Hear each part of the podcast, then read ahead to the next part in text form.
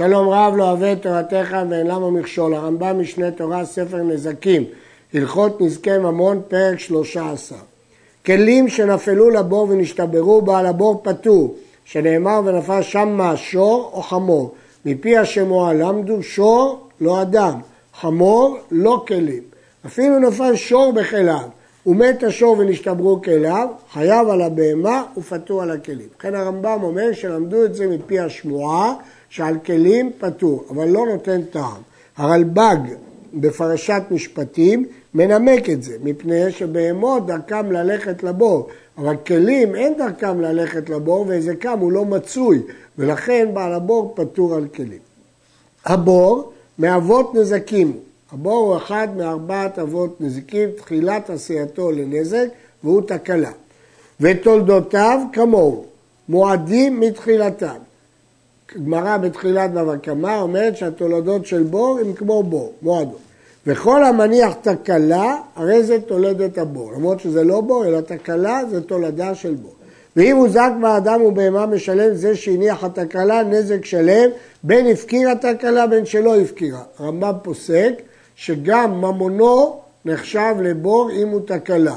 הדבר הזה הוא מחלוקת רב ושמואל, האם זה שור כשזה ממונו או זה בור.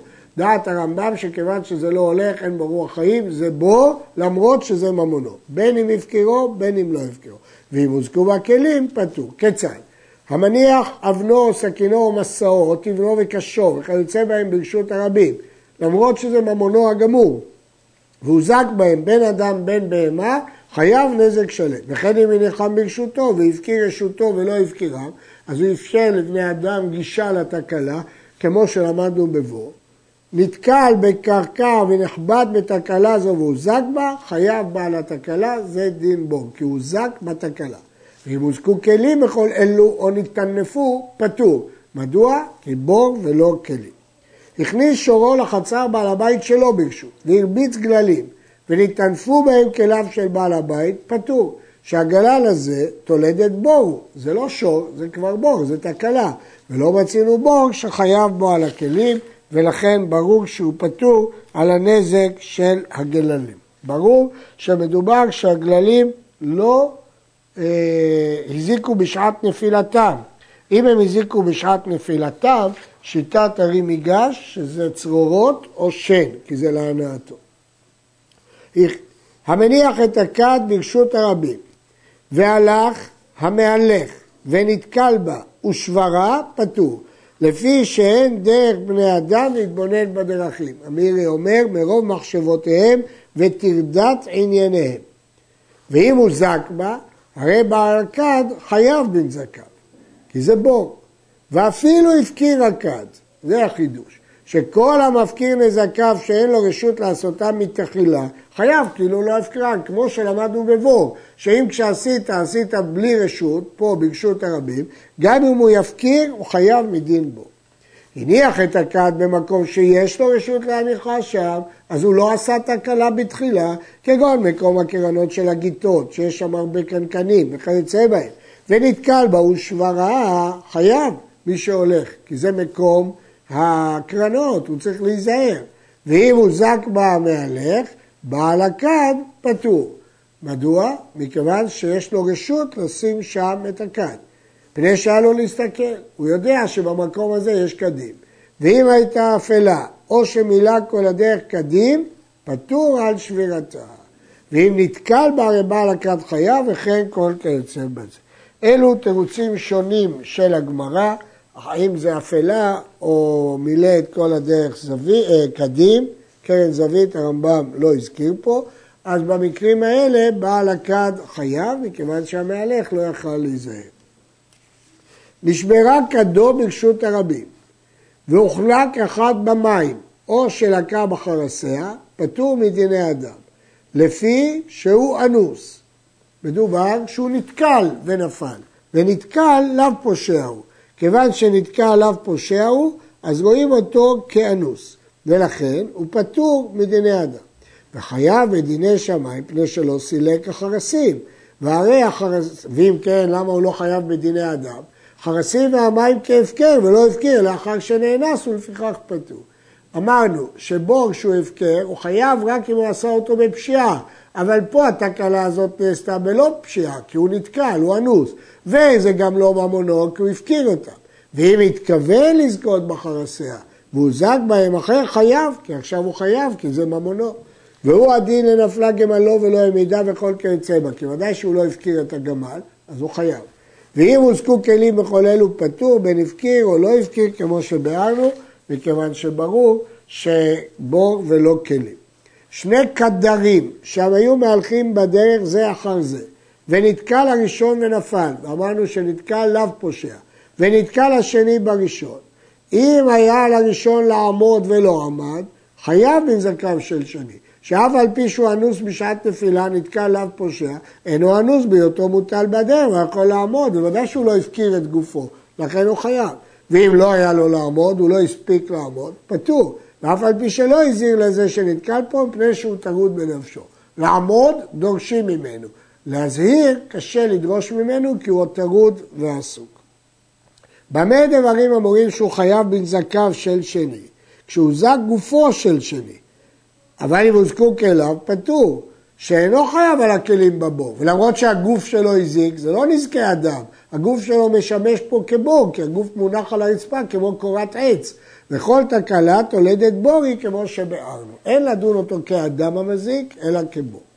הקדרים והזגגים וכיוצא בהם שהיו מהלכים זה אחר זה. ונתקע לראשון ונפל, ונתקע לשני בראשון, והשלישי בשני, וכל אחד מהם יש לו לעמוד ולא עמד.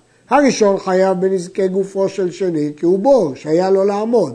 בין שהוזק בגופו של ראשון המוטל, בין שהוזק במסעו, הכל זה בור. והשני חייב בנזקי גופו של שלישי, אם הוזק בגופו של שני, כדין בור.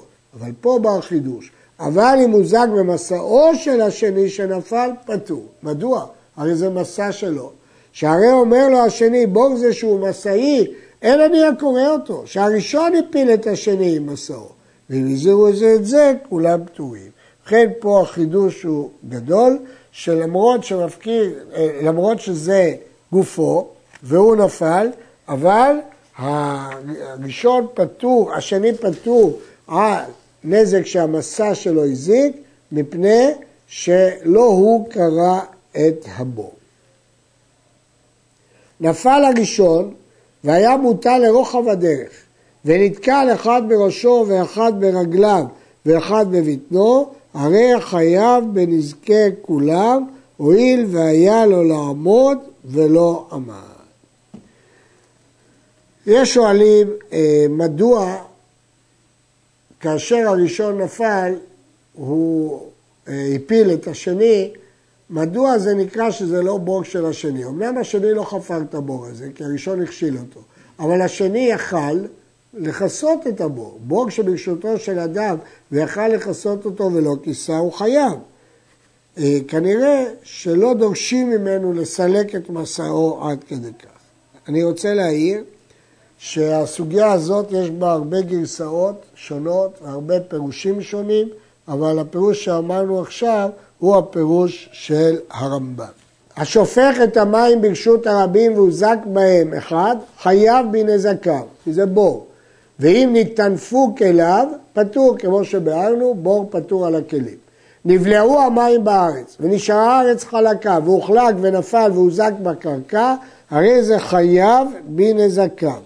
הרמב"ם לומד שזה נקרא תמו מאיה, ובגמרא יש מחלוקת, איתם ומאיה, אם המים נבלעו באדמה הוא חייב או לא, דעת שמואל שאפילו שהמים נבלעו באדמה חייב אם האדמה חלקה וכך פוסק הרמב"ם.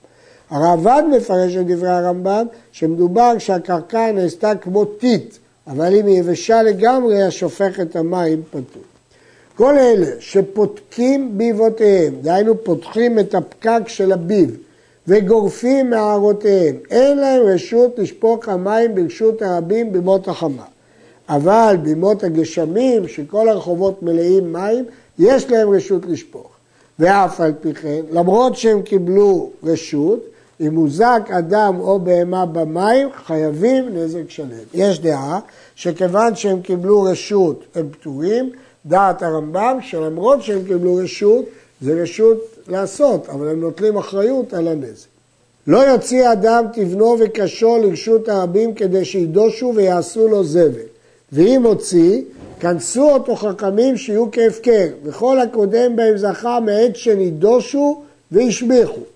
ברגע שהם השביחו, כל הקודם זכה. הרמב"ם פסק שכנסו בגלל השבח גם את הגוף. יש ראשונים אחרים שחולקים ואומרים שרק את השבח הפקר. ואם קדם אדם וזכה בהם משעת הוצאה לרשות רבים, אין מוצאים מידו. למרות שהם עוד לא השביחו.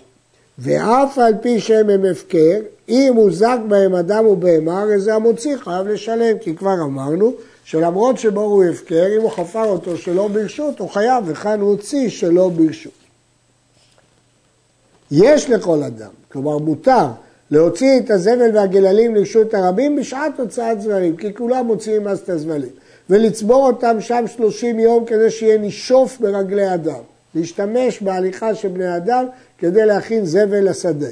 ואף על פי כן, אם הזיק, חייב לשלם. למרות שנתנו לו רשות, אם הזיק חייב. אמנם דעת רבי יהודה, אם יש רשות להוציא, הוא פטור.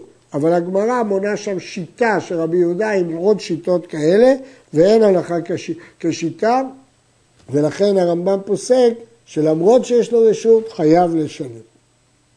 וחייבים על זה הגלן משום גזל. אם מישהו ייקח אותו, הוא חייב, כי הרשו לו להוציא.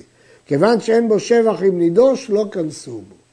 אין שורים טיד ברשות הרבים, ואין לובנים לבנים, אבל גובלים טיד ברשות הרבים, אבל לא ללבנים. היו נוהגים לשרות טיד במים ולהעמיד אותו צבור, וללבון לבנים, לשטוח אותם לייבש. אבל התירו לגבול טיד ברשות הרבים כדי לטיטו בבניין, מיד, אבל לא ללבנים. הבונה ברשות הרבים, המביא אבנים מביא, התירו לו להביא אבנים, והבונה בונה, וכולם שהזיקו חייבים לשלם נזק שלם, כי רשות היא לא סותרת חיוב תשלום נזקים.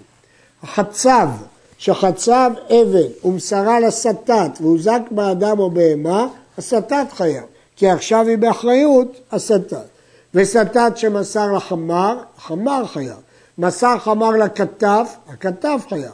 מסר כתף לבונה, הבונה חייב. יש פה שרשרת מחציבת הסלע ועד הבנייה. מי שהאבן בידו, הוא אחראי על שמירתה. מסרה הבונה לזה שמתקן ישיבתה בבניין, המתקן חייב. ואם אחר שהעלו על גבי דימוס, על השורה, נפלה והזיקה והיו עושים בקבלנות, כולם חייבים. מדוע? כי האבן היא באחריות כולם. כולם שותפים לעשיית המלאכה ובאחריות כולם לוודא שהאבן לא נופלת. אבל אם הם בשכירות, האחרון חייב וכולם פטורים, כי כל אחד נזכר רק למלאכה שלו הספציפית, הוא לא אחראי על העבודות של אחרים. הכותל והאילן שנפלו לרשות הרבים והזיקו, פטור מלשלם, אין להם דין של בור, ואף על פי שהפקירם, לפי שאינם דונים לבור, שהרי אין תחילתן להזיק. ההגדרה הבסיסית של בור זה תקלה, תחילתו להזיק. כותל ואילן הם לא תקנה, הם לא עשויים להזיק. כיוון שהם לא עשויים להזיק, אין להם דין של תקלה. המגיד משנה כותב שפסק הרמב"ם מתייחס למקרה שהזיקו מיד, אחר, מיד בשעת נפילה, אבל לאחר זמן הדין חוזר להפקר לאחר נפילת אונס, שאם לא הפקירם, חייב. ואם היו ראויים, אז הם כן עשויים לתקלה. בדין קובעים לו זמן לקוץ את האילן ולסתור את הכותל. כמה הזמן? 30 יום. נפלו בתוך הזמן והזיקו, פטור. לאחר הזמן חייב מפני ששיעה אותה. כיוון שקבעו לו זמן, אחרי הזמן הם הפכו להיות תקלה כמו בור. המצניע את הקוצרת הזכוכית והגודר גדרו בקוצים והפריח לרשות הרבים והוזק אחר בהם, חייב נזק שלם, כי ברור שהקוצים האלה הם תקלה. ואם גדר בקוצים בצמצום בתוך רשותו, פטור. לפי שאין דרך בני אדם להתחכך בקטלים. אז הוא לא חשש שמישהו ייצמד לקיר וייתקל בקוץ. המצניע הקוצר וזכיריותיו בתוך כותלו של חברו, הוא טמן את הזכוכיות או את הקוצים בתוך כותל של אחר, ובא בעל הכותל וסתר את כותלו ונפלו לרשות הרבים והזיקו, אם כותל רעוע היה, המצניע חייב, כי היה צריך לעלות על דעתו שבעל הכותל יסתור את הכותל, אז זה לא נקרא שמירה ראויה. ואם כותל בריא הוא, בעל הכותל חייב, כי בעל הקוצים כיסה את בורו כראוי, ובעל הכותל היה צריך לשים לב לפני שהוא הורס את הכותל מה המצב שלו. חסידים הראשונים היו מצניעים את הקוצים ואת הזכוכית בתוך שדותיהם בעומק שלושה טפחים בארץ. היי מאן דבאי למעבר חסידה, מי שרוצה להיות חסיד ייזהר בדיני נזיקין. כדי שלא תעלם המחרשה, ואחרים שורפים אותם באש, ואחרים משליכים אותם לים או לנהר, כדי שלא יוזק בהם אדם, זאת מידת חסידות. לא יסכל אדם מרשותו לרשות הרבים. הגמרא אומרת מעשה באדם אחד שהיה מסכל מרשותו לרשות הרבים. מצאו חסיד אחד, אמר לו רקע, מפני מה אתה מסכל מרשות שאינה שלך לרשות שלך? לגלג עליו. לימים נצרך למכור שדהו, והיה מהלך באותה רשות הרבים ונכשל באותם אבנים. אמר יפה אמר לי אותו חסיד, מפני מה אתה מסכל מרשות שאינה שלך לרשות שלך. ואין עושים חלל תחת רשות הרבים. ולא בורות ולא שיחים ולא מערות, ואף על פי שהעגלה יכולה להלך על גביהם והיא טעונה אבנים. זאת מחלוקת תנאים, והרמב"ם פה עושה כמי שאוסר אפילו במקרה כזה. שמא תפחת מלמטה שלא מדעתו. והחופר בור לצורכי רבים מותר, כי המטרה של זה זה בור של גשמים לצורך רבים, זה מותר. אין מוציאים זיזים וקצוצריות, זוסטראות, לרשות הרבים, אלא אם כן היו למעלה מגמל ורוחבו, כדי לא להפריע להליכה ברשות הרבים. והוא שלא יאפיל הדרך על בני רשות הרבים. אפילו אם זה למעלה מגמל ורוחבו, זה מטרד, כי זה מאפיל את האור. ואם רצה, כונס לתוך שלו, הוא מוציא, לתוך השטח שלו, הוא יכול לעשות כרצונו. כנס ולא הוציא, הרי זה מוציא כל זמן שירצה. אבל הוא לא יכול להחזיק כתלים למקומם לעולם. אם הוא כנס את הכתלים כדי להוציא גזוסטרה, כבר הוא לא יכול להחזיר את הכותל. שכל מצר, מצר שהחזיקו בו רבים, אסור לקלקלו. כיוון שרבים כבר הלכו במקום שהוא פינה, הוא לא יכול לקלקל אותו. לקח חצר ובא זיזים קצוצריות יוצאות לרשות הרבים, הרי זו בחזקתה. למה? כי אני מניח שההוא כנס לתוך שלו והוציא, ולכן אתה יכול לקנות את החצר ולהמשיך, ולא צריך להרוס את הגזוסטראות. ואם נפלה, חוזר ובונה אותה כשהייתה. אנחנו מניחים שהמוכר בנה את הגזוזות לפי הדין, ולכן הקונה יכול להמשיך להשתמש בהן. אילן, שהוא נוטה לרשות הרבים והוא מפריע להילוך, קוצץ כדי שיהיה גמל עובר ברוחבו. ומניחים מקום פנוי משתי שפתות הנהר כרוחב כתפי המלאכים שיורדים שם ומושכים הספינה, כדי לא להפריע לפועלים. וכל אילן הנמצא ברוחב זה קוצצים אותו מיד, בלי התראה, ואין מתרים בבעליו, שהיה מעכב מושכי הספינה, אין זמן להתרות, ומיד קוצצים אותו, ולכן הוא צריך לחשוב על זה מראש. מי שהייתה דרך הרבים עוברת בתוך שדהו, נטלה ונתן להם מן הצד, מה שנתן נתן וזכו בו, כי הוא נתן להם את זה מתנה גמורה, וזה שנתן לא זכה בו. למה? כי מצר שהחזיקו בו רבים, אסור לקלקלו. כמה רוחב דרך הרבים? אין פחות מ-16 אמה. זאת ההגדרה של דרך הרבים. עד כאן.